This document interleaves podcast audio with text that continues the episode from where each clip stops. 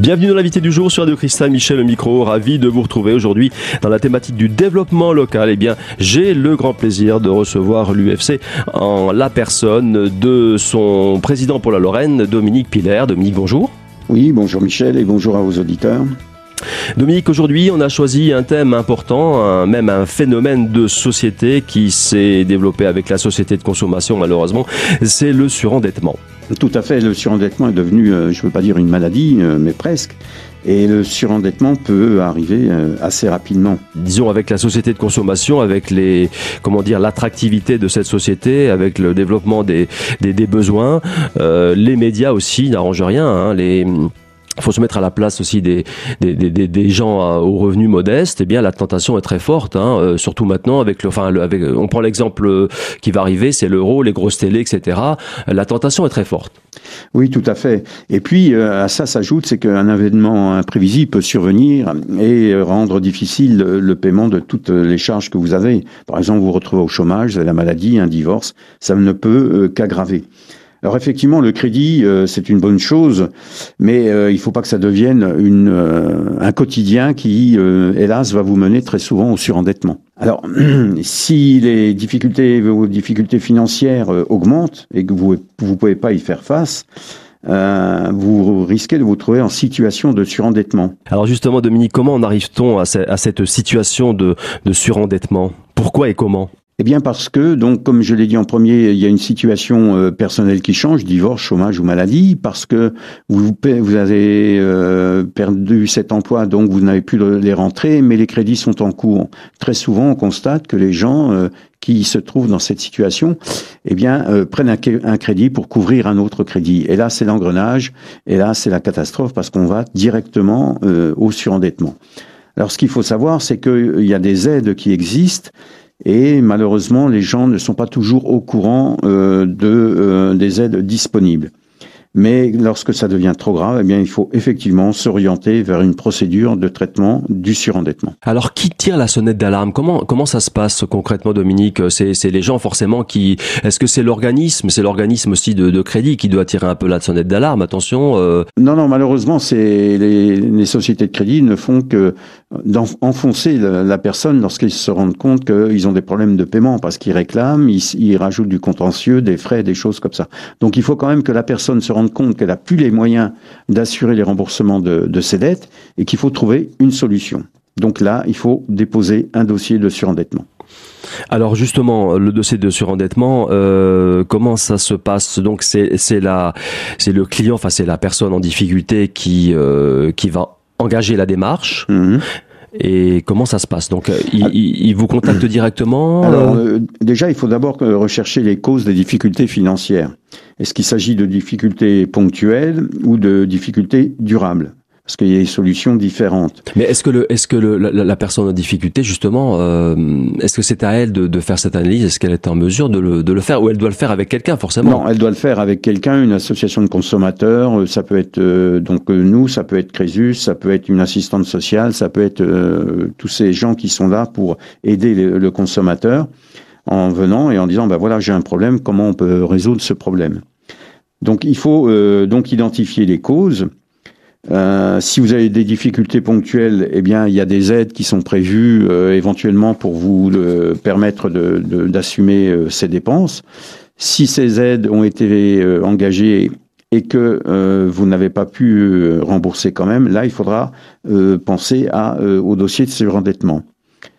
Il faut aussi négocier avec le créancier, ça c'est à la personne de, de, le faire, mais on peut apporter une aide aussi, et pour faire un réaménagement des remboursements. Dans ce cas-là, si le créancier accepte l'échelonnement, l'étaler vos remboursements, il faut lui demander une confirmation écrite pour être sûr derrière que ce réaménagement a bien été accepté par votre créancier. Et puis, et puis, il y a une solution que tout le monde ne connaît pas. C'est que si votre créancier refuse de, euh, de, réaménager vos remboursements, le Code civil vous permet de demander euh, au juge des délais euh, pour un report ou un échelonnement du paiement des sommes dues pour une durée de deux ans maximum. C'est-à-dire vous adressez au juge d'instance et vous demandez un échelonnement euh, qui peut durer, s'étaler sur deux ans. Alors concrètement, comment ça se passe? On va, se mettre dans la situation d'une personne justement qui, ben, qui est en, situation de, surendettement, qui, euh, ben, qui, constate euh, la situation. Si elle vous contacte, comment ça se passe Alors? Donc elle vous appelle, elle vous contacte de quelque façon que ce soit, par mail, etc. Après, comment ça se passe? Euh, on va déjà rappeler que pour un rééchelonnement pour une dette qui est inférieure à 4 000 euros, c'est le juge du tribunal de, euh, de proximité qui est compétent. De 4 001 à 10 000 euros, c'est le juge du tribunal d'instance. Et au-dessus, c'est le tribunal de grande instance. Alors comment ça fonctionne? Il y a des démarches à faire. Euh, pour déposer un dossier euh, de surendettement. Auprès de l'UFC, hein, on est bien d'accord. Non, non, non, ça c'est auprès de la commission. Hein. L'UFC ah. éventuellement peut apporter une aide à la rédaction euh, des documents. Alors concrètement, justement, euh, que doit faire la personne qui, qui constate qu'elle est en, en, situation de surendettement euh, en commençant par, en commençant par le, le commencement, elle contacte d'abord cette commission, c'est ça? Comment? Voilà, elle contacte la commission euh, pour, pour voir comment engager la procédure. Alors, quelle personne peut demander une procédure de surendettement? C'est la personne endetté qui demande l'ouverture du dossier de surendettement. Hein. Ça peut pas être quelqu'un d'autre. Le créancier ne fera pas de demande et il n'a pas le droit de faire une demande. Euh, donc pour être, euh, pour ouvrir une procédure de surendettement, il faut être donc un particulier de nationalité française ou si vous êtes étranger, être domicilié en France, avoir des dettes non professionnelles, échues ou à échoir. Ah oui, il faut bien préciser, ce sont des dettes à, à titre personnel. Absolument, oui, oui et avoir un endettement d'une importance telle qu'il est manifestement impossible d'y faire face. C'est assez facile quand on fait le compte des ressources, euh, des gains et des dépenses, comme on dit, on se rend compte tout de suite si on est dans, en surendettement ou pas, voilà, dans le rouge. Et puis, être de bonne foi. Attention, très important, la bonne foi. Alors, pour saisir la commission de surendettement, bah, c'est la Banque de France qui, traite les dossiers de surendettement. Donc, il suffit de, se rendre auprès d'une agence de la Banque de France pour euh, obtenir un dossier de surendettement. Ou alors, si on veut, sur Internet, il y a un, formulaire qui existe sur le site de la Banque de France. Donc, dans ce dossier, on va trouver, vous devrez donner euh, nom et adresse, situation familiale, un état détaillé des revenus et des ressources, donc c'est revenus et ressources, salaires, prestations, allocations, éventuellement euh, loyer que vous percevez, vos actifs, donc biens immobiliers ou produits d'épargne, ou tout ce qui est livré, etc., etc., les dettes, les courriers de relance que vous avez éventuellement reçus de la part de vos créanciers, et le nom et l'adresse de vos créanciers. Et puis, vous devez joindre toutes les pièces justificatives et une lettre, une lettre signée de votre main, bien sûr, dans laquelle vous demandez à bénéficier de la procédure de traitement du surendettement.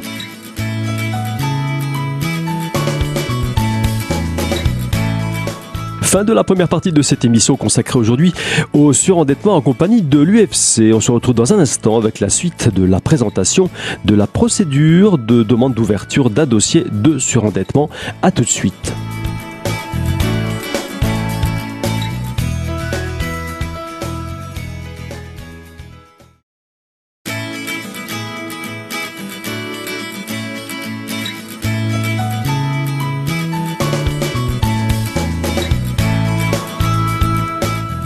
Deuxième partie de l'invité du jour consacrée aujourd'hui au surendettement en compagnie de l'UFC Que Choisir et de son président pour la Lorraine, Dominique Piller. Alors Dominique, eh bien cette euh, démarche de demande d'ouverture d'un dossier peut également se faire sur Internet, il faut le savoir. Ça peut se faire. Le dossier, on peut le retirer sur Internet et ensuite il faut le remplir. Il faut le remplir et on l'envoie à qui? Alors vous l'envoyez à la Banque de France, à de votre département ou à euh, oui la Banque de France, une, agence à Remiremont et la Banque de France est à Épinal. Par contre, ce qu'il faut surtout quand vous faites ce dossier, c'est ne rien cacher, ne rien cacher de vos dettes, ne rien cacher de vos ressources, parce que c'est ça qui va déterminer la bonne foi de votre présentation. S'ils estiment que vous êtes de mauvaise foi, le dossier ne sera pas retenu. Ça, c'est la condition sine qua non. C'est la condition sine qua non. Ne rien cacher et être honnête.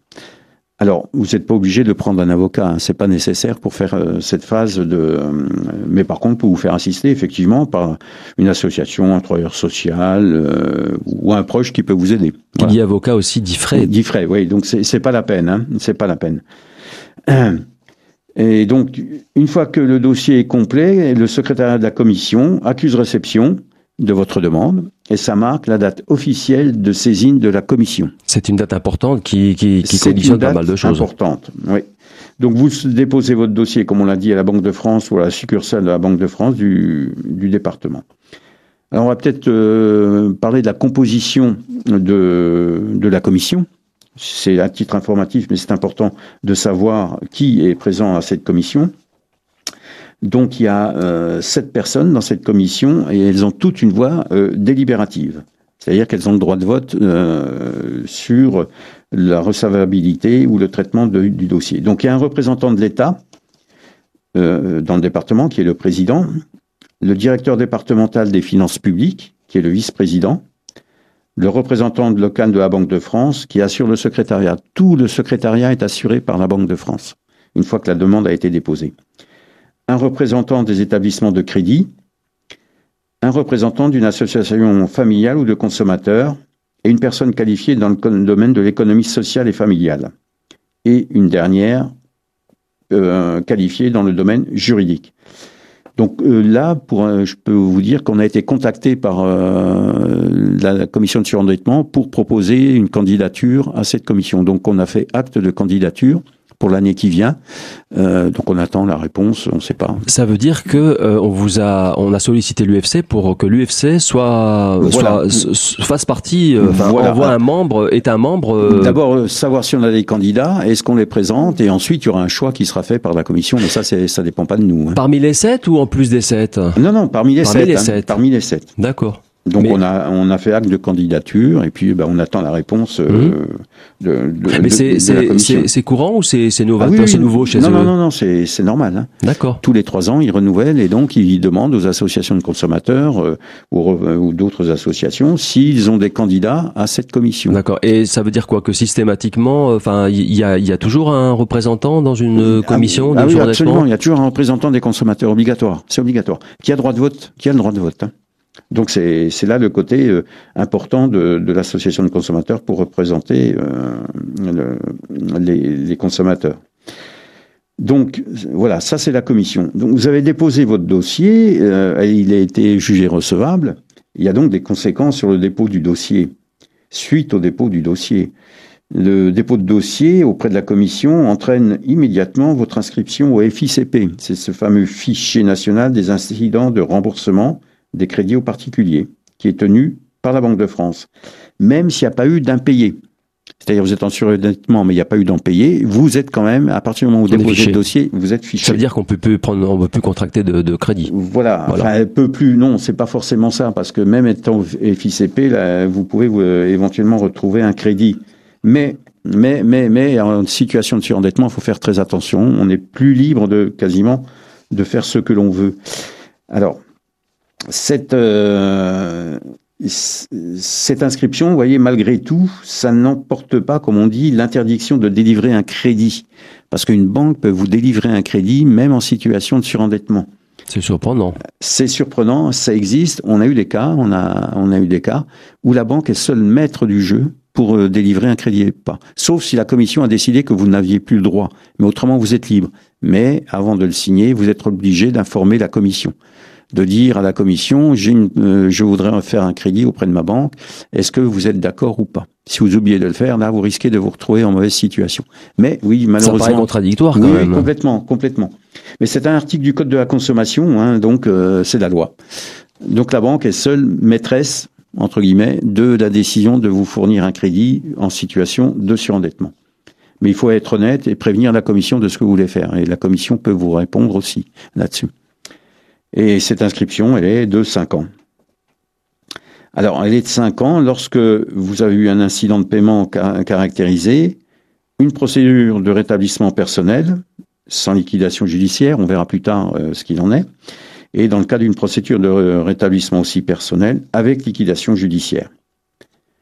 Autrement, la durée maximum est de 7 ans depuis, euh, elle sera, elle n'est pas de 7 ans encore, à l'heure actuelle c'est 8 ans, et elle sera de 7 ans à compter du 1er juillet 2016, dans le cadre d'un plan de signature d'un plan de conventionnel de redressement. Et si le plan est respecté dans sa totalité, il peut être éventuellement réduite à 5 ans. Ensuite, donc, euh, après le dépôt de dossier, il y a instruction du dossier, je pense, au, niveau de la, au niveau de la commission. Mhm, mhm. Donc c'est ce, ce qu'on appelle le déroulement de la, de la procédure. Hein. Donc c'est euh, la commission qui est le point d'entrée de la procédure parce que c'est elle qui filtre toutes les, toutes les demandes. Hein. Le dépôt du dossier devant la commission de surendettement est gratuit, donc euh, ça ne vous engage à aucun frais.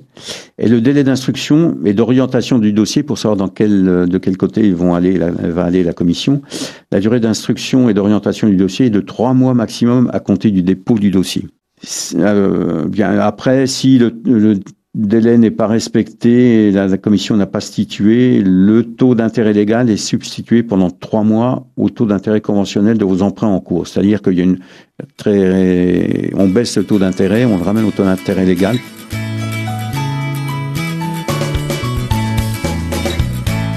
Fin de la deuxième partie de cette émission sur Radio Cristal, l'invité du jour consacré aujourd'hui, je vous le rappelle, au surendettement. On se retrouve dans un instant avec la suite de la présentation du dossier de surendettement et notamment, c'est quand même important, l'instruction même de ce dossier. À tout de suite.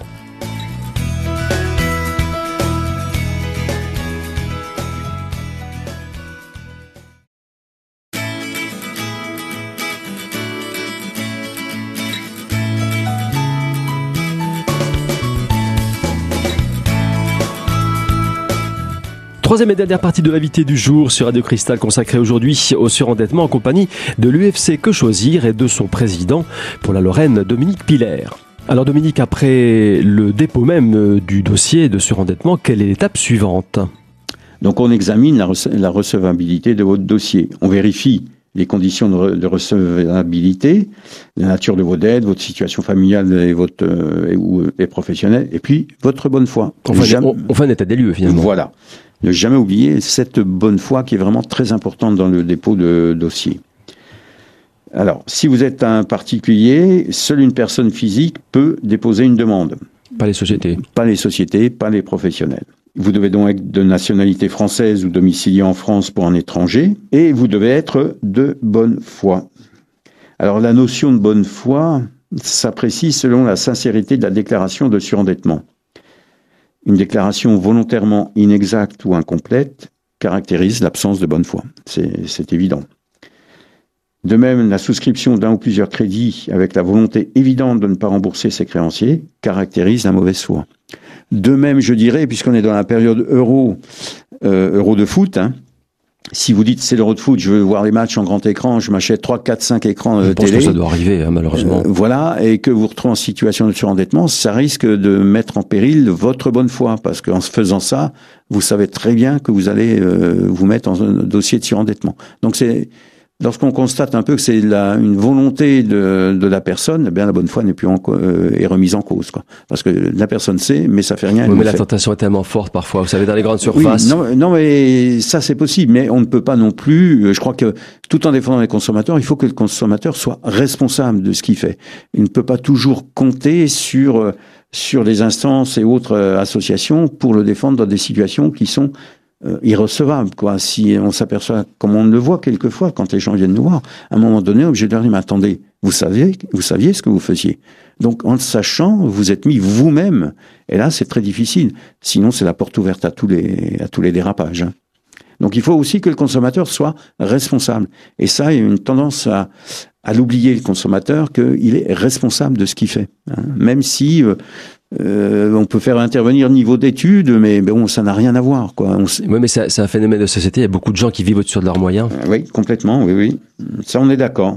Mais euh, quand ils vivent au-dessus de leurs moyens et qu'on arrive à prouver qu'ils ne sont pas forcément responsables de tout ce qui s'est passé, ça va. Mais à certains moments, en étudiant le dossier, on s'aperçoit en disant, mais attendez, vous saviez ce que vous faisiez, là, vous vous rendez compte de ce que vous avez fait? Oui, mais quand ils, ont, ils, contractent un crédit qui, qui est à la limite de leur capacité et que, comme vous disiez tout à l'heure, euh, pour un, un événement euh, imprévu qui, qui survient. Non, mais là, d'accord. Mais là, on peut, euh, puisqu'il y a un, un, événement imprévu qui intervient, ça peut aider dans le dossier. Mais quand c'est euh, ils savent déjà qu'ils sont dans le rouge et qu'ils continuent à se mettre dans le rouge, qu'ils entretiennent le rouge. Non, euh, il faut que le consommateur soit raisonnable aussi. Hein. Oui, mais à mon avis, c'est un cas de figure très très courant, ça. Hein. Oui, euh, enfin c'est souvent un accident de la vie, comme on dit, qui fait que euh, les gens se retrouvent en situation de surendettement, nous euh, ou en situation difficile qui ne va pas forcément au surendettement. Hein. Mais bon. Parce qu'on pourrait penser que c'est plutôt le cas de figure général, c'est plutôt ben, les gens qui vivent au-dessus de leurs moyens. Il y en a, oui, oui, il y en a, il y en a. Mais c'est un accident de la vie qui fait tomber. Hein. Très souvent, c'est ça, ouais, dans la majorité des cas. Alors, quelles sont les dettes qui sont concernées? Alors, vous pouvez euh, déposer un dossier dès lors que vous savez que euh, vous allez être dans l'impossibilité de vos créanciers, parce que les gens quand même regardent un peu où ils en sont. Par exemple, quand vous vous rendez compte que vous allez être au chômage et que ben, ça va être difficile de trouver un emploi, vous pouvez tout de suite euh, vous dire oh, je vais me retrouver en situation de surendettement. Faut anticiper. Ah bah oui, il faut anticiper, oui. Est-ce que ça, est-ce que ça arrive souvent? Je sais pas, je sais pas, mais on, on peut en théorie. non, très souvent, c'est quand euh, rien ne va plus, que tous les créanciers envoient euh, du contentieux, menacent de tribunal, que les gens, se, entre guillemets, se réveillent et viennent nous voir. Alors, toutes les dettes de la vie courante et les engagements de, caution, excusez-moi, sont concernés. Donc, c'est les crédits, les loyers, charges de copropriété, factures d'eau, de gaz et d'électricité. Sachant que pour tout ce qui est facture d'eau, gaz et électricité, vous pouvez avoir des aides sociales au niveau départemental. Donc pour ça, avant, il faut essayer d'obtenir ces aides. C'est ce qu'on disait, essayer de négocier, de trouver des solutions avant d'arriver au dossier de surendettement. Si toutes les aides ont été accordées et que vous n'en sortez pas, ben effectivement, vous allez vers le surendettement. Et ils sont exclus les dettes professionnelles, les dettes alimentaires, c'est-à-dire les pensions alimentaires, hein, elles sont exclues, les dommages et intérêts alloués aux victimes dans le cadre d'une condamnation pénale, ce qui peut se comprendre, et les amendes pénales. Là, vous êtes obligé de... Mais euh, il faut le préciser à chaque fois. Les crédits à la consommation là-dedans eh ben, c'est sont inclus. Hein, oui, ça fait partie de- des dettes de la vie courante. hein. Crédit, crédit, loyer. Donc quand on dit crédit, on en bloque tout. Donc, euh, alors le fait d'être propriétaire de sa résidence principale ne peut à lui seul justifier la non-recevabilité du dossier. Alors ça, c'est nouveau parce qu'avant, c'était pas écrit. Et donc, il y a des commissions de de surendettement qui en profitaient, entre guillemets, pour dire, bah, vous êtes propriétaire, donc on rejette le dossier. Là, maintenant, c'est écrit dans la loi que euh, c'est pas parce qu'on est propriétaire qu'on... Mais au moins, ça, le ça le mérite d'être écrit maintenant. Et ça, met, ça, mettra fin à certaines pratiques. Donc la commission euh, prend sa décision et vous informe par lettre recommandée avec avis de réception. Et elle informe également les créanciers si la demande est recevable. Donc la décision est motivée pour que vous puissiez éventuellement faire valoir vos droits et saisir le juge du tribunal d'instance euh, pour contester. euh, vous avez 15 jours, une fois que vous avez reçu la demande, si la recevabilité de la demande ou pas. Alors, il y a des conséquences sur la décision de recevabilité. Vous avez l'interdiction d'aggraver votre insolvabilité et de payer toute créance autre qu'alimentaire. Donc, interdit d'aggraver euh, votre situation et de payer toute créance autre qu'alimentaire. Donc, vous devez toujours payer les pensions alimentaires, mais vous n'avez plus l'autorisation de payer les autres créances, puisque les créanciers sont d'accord sur le, euh, sur le principe de, du dossier de surendettement. Mais en parallèle, on le disait tout à l'heure, la banque peut très bien vous accorder un crédit en théorie. Alors oui, en théorie, oui, oui. Non, mais je suis d'accord avec vous le- sur le principe. Mais une fois que le dossier a été accepté, quoi. Et donc, ah, mais c'est à vous d'informer la commission de ce que vous allez faire aussi. Hein, c'est très précis.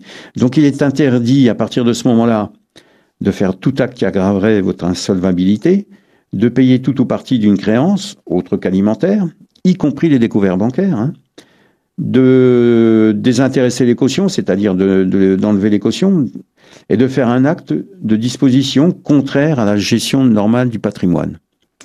C'est-à-dire Bah, C'est-à-dire euh, de faire un acte contraire à la gestion du... C'est-à-dire à acheter encore quelque chose, Voilà, c'est un ça, bien oui, immobilier, euh, etc. voilà. Hum. Et de prendre toute garantie ou sûreté euh, en fonction de ça. Donc, tout ça, c'est interdit à partir du moment où le dossier a été déclaré recevable. Et donc, la, euh, la, suspension aussi et l'interdiction des procédures d'exécution et de cession de rémunération. Ça veut dire que les procédures dès la, déclaration de recevabilité du dossier, les procédures d'exécution diligentées à l'encontre de vos biens, c'est-à-dire euh, saisie ou autres, sont suspendues pour une durée, de, une durée de deux ans maximum. Et il y a des biens insaisissables, et biens et prestations insaisissables, c'est le RSA, les allocations, les prestations familiales, les rentes d'accident de travail, etc., etc.